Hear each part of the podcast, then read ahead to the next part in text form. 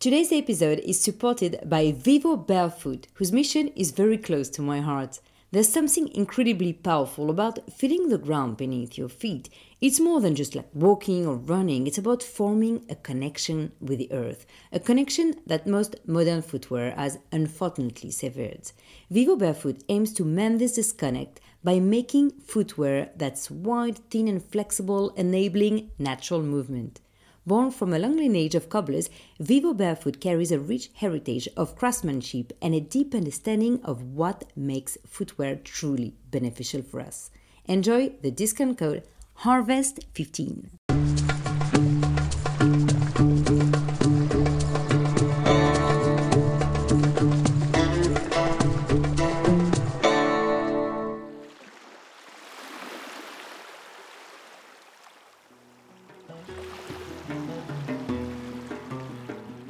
Welcome to the Harvest Series podcast. Today, meet Lisa de Narvaez, an NYU certified coach, master breathwork teacher, and spiritual technologist passionate about expanding human consciousness.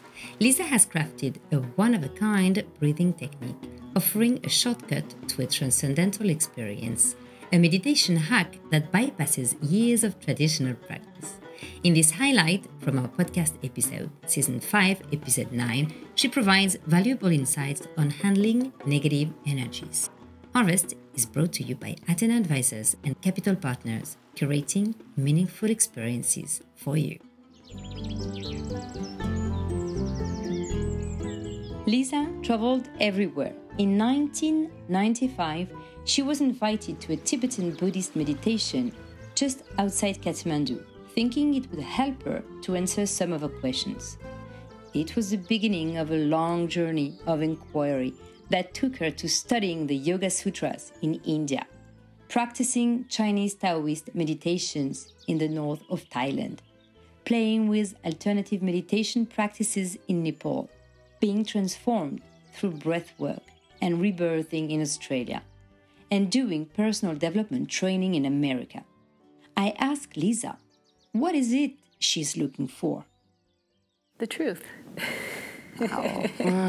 Did you find it? Did you get close to it? Well, it's over. It's always evolving, right? There, yes. There's always going to be an ongoing evolution, and this is what I'm so passionate about, right? As humans, but I think the truth is is love, right? The truth is love, and and whatever's in the way of that is what we have an opportunity as a human being to recognize that we don't need to fix ourselves, right? There's nothing inherently wrong with us. We've just forgotten, right? So there's layers of false beliefs, there's layers of patterns, there's layers of trauma that have gotten in the way of us being able to tap into that truth. But when we feel safe, we're in the presence of love. We're able to embody the truth of who we are. So it's about releasing all that conditioning. It's about releasing all the ways that we live in our head and begin to create enough safety to be in our bodies and to be genuinely connected with other humans. And it's why I love this event so much because there's such a um, invitation to that kind of openness. And that's why I'm so honored that they continue inviting me to open the event right? Because when we start the event with a bliss point journey, people go there right away right? They go straight to the heart. And when they finish a bliss point journey, then that connection, that human connection, that shared human experience is right there and available. And it sets the tone for the whole four days because you bypass, you know, how it takes sometimes, you know, you have to have a glass of wine or this or that, or you do the chit chat, and maybe in a day or two, I mean, sometimes it happens instantly with people, but a lot of times it takes a while to get to the surface to create that vulnerability. And so to be able to begin an event with that openness is just so i feel it's such a blessing because then we get to really connect and really learn and really receive and really take in all the amazing speakers that come because the heart is open in that space in your very long and uh, active mm. quest mm. search can you remember two moments uh, one where you were out of your comfort zone uh-huh. and one that really moved you transformed you well i would say Yes, there's so many. I mean, especially when you're path of, when you're on the path of awakening, yeah. like every moment is an opportunity to awaken and to remember.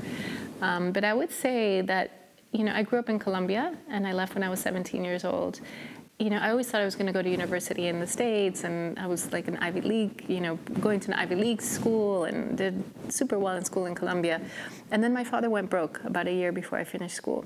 And I was kind of thrown into the space of like nobody could think straight. I could have probably got a scholarship, but it just just wasn't aligned for me uh, to like take the steps to make it happen. So I ended up traveling instead.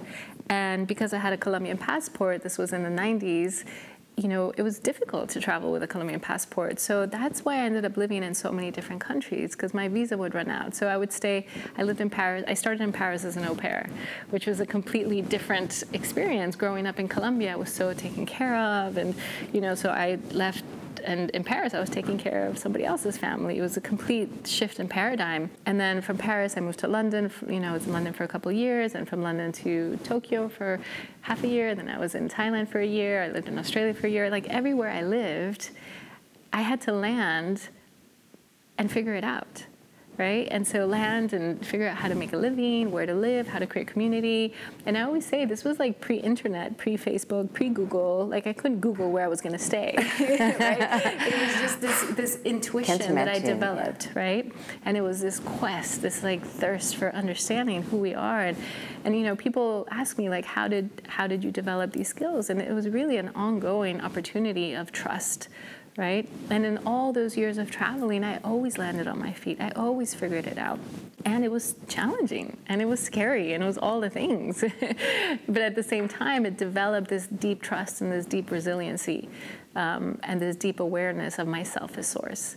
And that I'm able to, to really, you know, in that sense of trust and that sense of honoring my intuition to find my way and I think that's also what creates the space for people when I hold space to trust because I have a deep embodied trust of life. I have a deep embodied trust that life is happening for me, even when things get hard, even when you know challenging things show up in my life and I struggle and old emotions come up and I doubt myself and I doubt all the things, I know that my practice now is just to continue breathing through that and to allow those things to continue moving through me. And when I don't resist it, that creates a deeper resiliency, that creates a deeper trust.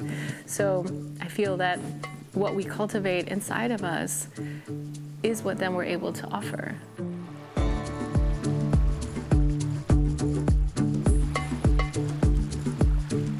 Stay tuned for our upcoming episode featuring Bob Thurman. We'll talk about the extraordinary life of this American Buddhist author and academic.